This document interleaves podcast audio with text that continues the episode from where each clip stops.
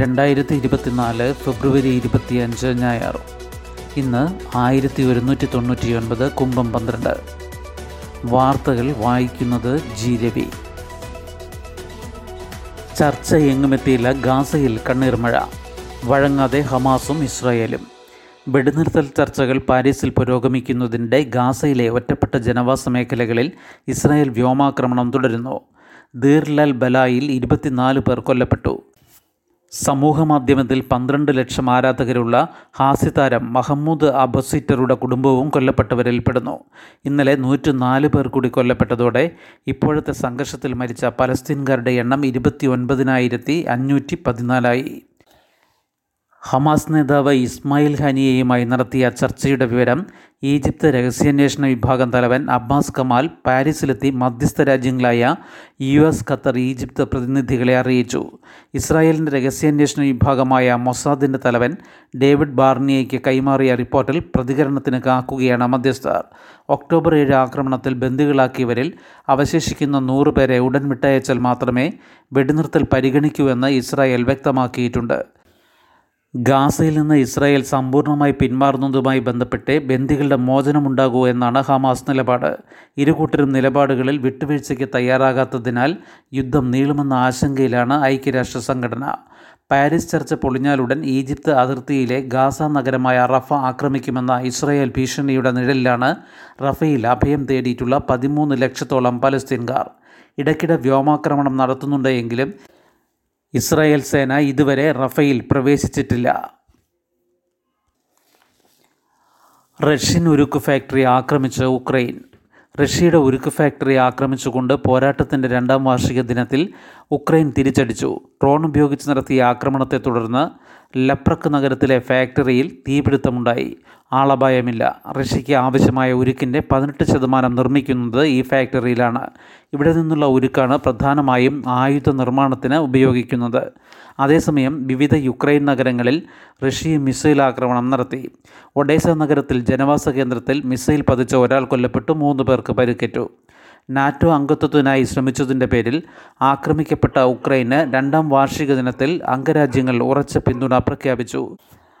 പോരാട്ടം തുടരുന്ന ഉക്രൈനെ അഭിനന്ദിച്ച U S president Joe Biden NATO മുൻപത്തേക്കാൾ ഒറ്റക്കെട്ടാണെന്ന് പറഞ്ഞു. ഉക്രൈനൊപ്പം ഉറച്ചു നിൽക്കുന്നതായി European Commission president Ursula von der Leyen പറഞ്ഞു.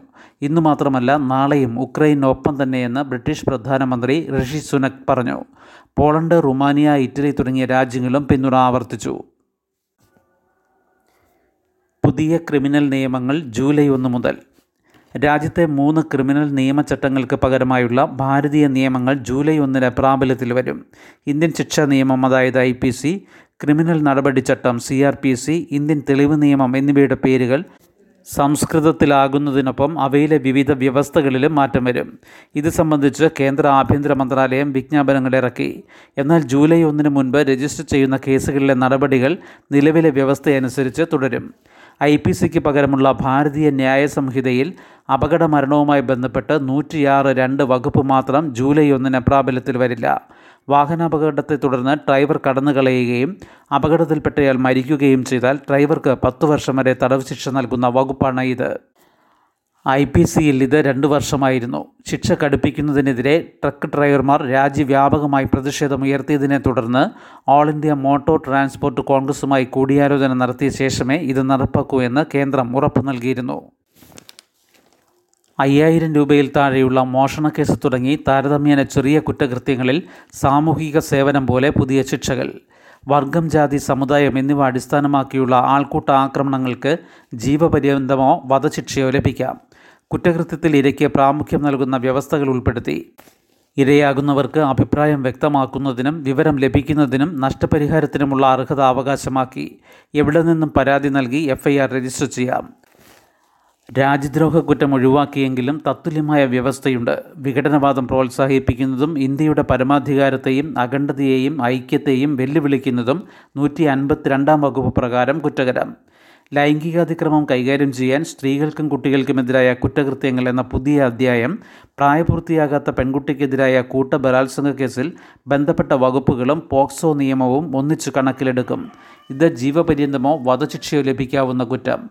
കൂട്ട ബലാത്സംഗ കേസുകളിൽ കുറഞ്ഞത് ഇരുപത് വർഷമോ ജീവപര്യന്തമോ ശിക്ഷയ്ക്കുള്ള വ്യവസ്ഥ. വിവാഹ വാഗ്ദാനം നൽകിയുള്ള ലൈംഗിക മുതലെടുപ്പിനും ശിക്ഷയ്ക്ക് വ്യവസ്ഥ.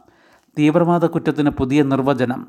വധശിക്ഷയോ പരോളില്ലാതെ ജീവപര്യന്തം തടവ് ശിക്ഷയോ ലഭിക്കാവുന്ന കുറ്റം. പൊതുസ്ഥാപനങ്ങളോ സ്വകാര്യ സ്വത്തോ തകർക്കുന്നതും വകുപ്പിന്റെ പരിധിയിൽ വരും. സംഘടിതമായുള്ള നിയമവിരുദ്ധ പ്രവർത്തനം സംഘടിത കുറ്റകൃത്യമായി നിർവചിച്ചു. സായുധ വിമത പ്രവർത്തനം വിഘടനവാദം രാജ്യത്തിന്റെ പരമാധികാരം ചോദ്യം ചെയ്യൽ തുടങ്ങിയവ വകുപ്പിന്റെ പരിധിയിലുണ്ട്. ചെറിയ കുറ്റകൃത്യങ്ങൾ ഏഴ് വർഷം വരെ തടവ് ശിക്ഷ കിട്ടാവുന്ന കുറ്റമാക്കി.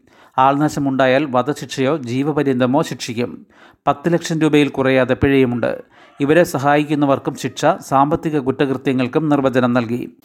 ഒരാൾക്ക് അംഗവൈകല്യം ഉണ്ടാക്കുകയോ ഇതിന്റെ വക്കോളം എത്തുകയോ ചെയ്യുന്ന കുറ്റകൃത്യങ്ങളിൽ കൂടുതൽ കടുത്ത ശിക്ഷയ്ക്കും വ്യവസ്ഥ. ചികിത്സപ്പിഴവുമായി ബന്ധപ്പെട്ട നൂറ്റിയാറ് വകുപ്പ് പ്രകാരം തിടുക്കപ്പെട്ടുള്ളതോ അശ്രദ്ധയോടെയുള്ളതോ ആയ പ്രവൃത്തി ഒരാളുടെ മരണത്തിലേക്ക് നയിച്ചാൽ അഞ്ച് വർഷം വരെ തടവ് ശിക്ഷയും പിഴയും ലഭിക്കും. എന്നാൽ ചികിത്സ നൽകുന്നതിനിടെ രജിസ്ട്രേഡ് ഡോക്ടർമാരുടെ പിഴവ് മൂലമാണ് മരണം സംഭവിക്കുന്നതെങ്കിൽ പരമാവധി രണ്ട് വർഷം വരെ തടവും പിഴയുമാണ്.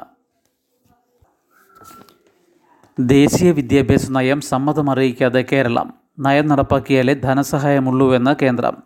ദേശീയ വിദ്യാഭ്യാസ നയം നടപ്പാക്കുമെന്ന് സംസ്ഥാന സർക്കാർ ഇതുവരെ കേന്ദ്രത്തെ അറിയിച്ചില്ല. നയത്തിൽ പറയുന്ന ചില കാര്യങ്ങളോട് വിയോജിപ്പുള്ളതിനാൽ സി പി എം അനുമതി നൽകാത്തതാണ് കാരണം. ദേശീയ വിദ്യാഭ്യാസ നയം നടപ്പാക്കിയാൽ മാത്രമേ ഈ രംഗത്തെ ധനസഹായം നൽകൂ എന്ന നിലപാടിലാണ് കേന്ദ്രം. പ്രധാനമന്ത്രി ഉച്ചതർ ശിക്ഷ അഭിയാൻ അനുസരിച്ച് ഉന്നത വിദ്യാഭ്യാസ സ്ഥാപനങ്ങളെ ശക്തമാക്കാൻ സർവകലാശാലകൾക്ക് ഇരുന്നൂറ് കോടി രൂപ അനുവദിച്ചപ്പോൾ കേരളത്തിൽ നിന്നുള്ള വിദ്യാഭ്യാസ സ്ഥാപനങ്ങളിലായിരുന്നു. കേരളവും ബംഗാളും തമിഴ്നാടും നിശ്ചിത സമയത്തിനുള്ളിൽ അപേക്ഷിക്കാത്തതുകൊണ്ടാണ് പരിഗണിക്കാത്തതെന്നാണ് കേന്ദ്ര നിലപാട്. എന്നാൽ സമയപരിധി കഴിഞ്ഞ ശേഷം ഈ പദ്ധതിയുടെ ധാരണാപത്രത്തിൽ സംസ്ഥാന സർക്കാർ ഒപ്പുവച്ചു. ദേശീയ വിദ്യാഭ്യാസ നയത്തിൽ പറയുന്ന കുറേ കാര്യങ്ങൾ നടപ്പാക്കുമെന്ന് ധാരണാപത്രത്തിൽ ഉറപ്പ് നൽകുന്നുണ്ട്. പ്രധാനമന്ത്രി ഉച്ചതർ ശിക്ഷാ അഭിയാന്റെ ആദ്യഘട്ടത്തിൽ പുറത്തായെങ്കിലും വീണ്ടും സർവകലാശാലകളെ പരിഗണിക്കുമെന്നും അപ്പോൾ കേരളത്തിലെ സർവകലാശാലകൾക്കുള്ള പണം അനുവദിക്കുമെന്നുമുള്ള പ്രതീക്ഷയിൽ കഴിയുകയാണ് സംസ്ഥാന ഉന്നത വിദ്യാഭ്യാസ വകുപ്പ്. കേരള സർവകലാശാല ഈ പദ്ധതിയിൽ നിന്ന് പണം ലഭിക്കുന്നതിന് വിശദ റിപ്പോർട്ട് തയ്യാറാക്കി സർക്കാരിന് നൽകിയെങ്കിലും അപേക്ഷിക്കേണ്ട കാലാവധി കഴിയുന്നതുവരെയും അപ്ലോഡ് ചെയ്തിരുന്നില്ല. തുടക്കത്തിലുണ്ടായിരുന്ന ആശയക്കുഴപ്പം തീർത്ത് ദേശീയ വിദ്യാഭ്യാസ നയത്തിലെ മികച്ച കാര്യങ്ങൾ നടപ്പാക്കാൻ കേരളം സന്നദ്ധത പ്രകടിപ്പിച്ചിരുന്നു. കേരള എം ജി കാലിക്കറ്റ് കണ്ണൂർ സർവകലാശാലകൾക്ക് ഈ പദ്ധതി അനുസരിച്ച് നൂറ് കോടി രൂപ വരെ ലഭിക്കാൻ അർഹതയുണ്ട്. അച്ഛനും അമ്മയും മരിച്ച വിദ്യാർത്ഥികൾക്ക് ധനസഹായം അപേക്ഷ മാർച്ച് മുപ്പത്തിയൊന്ന് വരെ. അച്ഛനോ അമ്മയോ ജീവിച്ചിരിപ്പില്ലാത്ത നിർധന വിദ്യാർത്ഥികൾക്ക് പ്രതിമാസ ധനസഹായ പദ്ധതി. സർക്കാർ എയ്ഡഡ് വിദ്യാഭ്യാസ സ്ഥാപനങ്ങളിൽ ബിരുദം പ്രൊഫഷണൽ ബിരുദം വരെ പഠിക്കുന്നവർക്കാണ് സാമൂഹിക സുരക്ഷാ മിഷൻ നടപ്പാക്കുന്ന സ്നേഹപൂർവം പദ്ധതി പ്രകാരം സഹായം. സ്ഥാപന മേധാവി മുഖേന ഓൺലൈനായി അപേക്ഷിക്കാം. അവസാന തീയതി മാർച്ച് മുപ്പത്തിയൊന്ന്. ശുഭകരൺ സിംഗിന്റെ മരണം കേസെടുക്കാതെ സർക്കാർ നിലപാട് കടുപ്പിച്ച കർഷകർ. ഡൽഹി ഹരിയാന അതിർത്തിയിലെ സിംഗു തിക്രി പ്രദേശങ്ങൾ ഭാഗികമായി തുറന്നു. യുവകർഷകൻ ശുഭകരൺ സിംഗിന്റെ മരണവുമായി ബന്ധപ്പെട്ട വിഷയത്തിൽ കേസെടുക്കുന്നതിൽ നിലപാട് വ്യക്തമാക്കാതെ പഞ്ചാബ് സർക്കാർ. മരണം നടന്ന നാല് ദിവസം കഴിഞ്ഞിട്ടും സംസ്കാരം നടത്തുന്ന കാര്യത്തിൽ അന്തിമ തീരുമാനമായില്ല. ബുധനാഴ്ചയുണ്ടായ സംഭവത്തിൽ കൊലപാതകം ഉൾപ്പെടെയുള്ള വകുപ്പുകൾ ചുമത്തി കേസ് രജിസ്റ്റർ ചെയ്യണമെന്നാണ് കുടുംബാംഗങ്ങളുടെയും കർഷക സംഘടനകളുടെയും ആവശ്യം.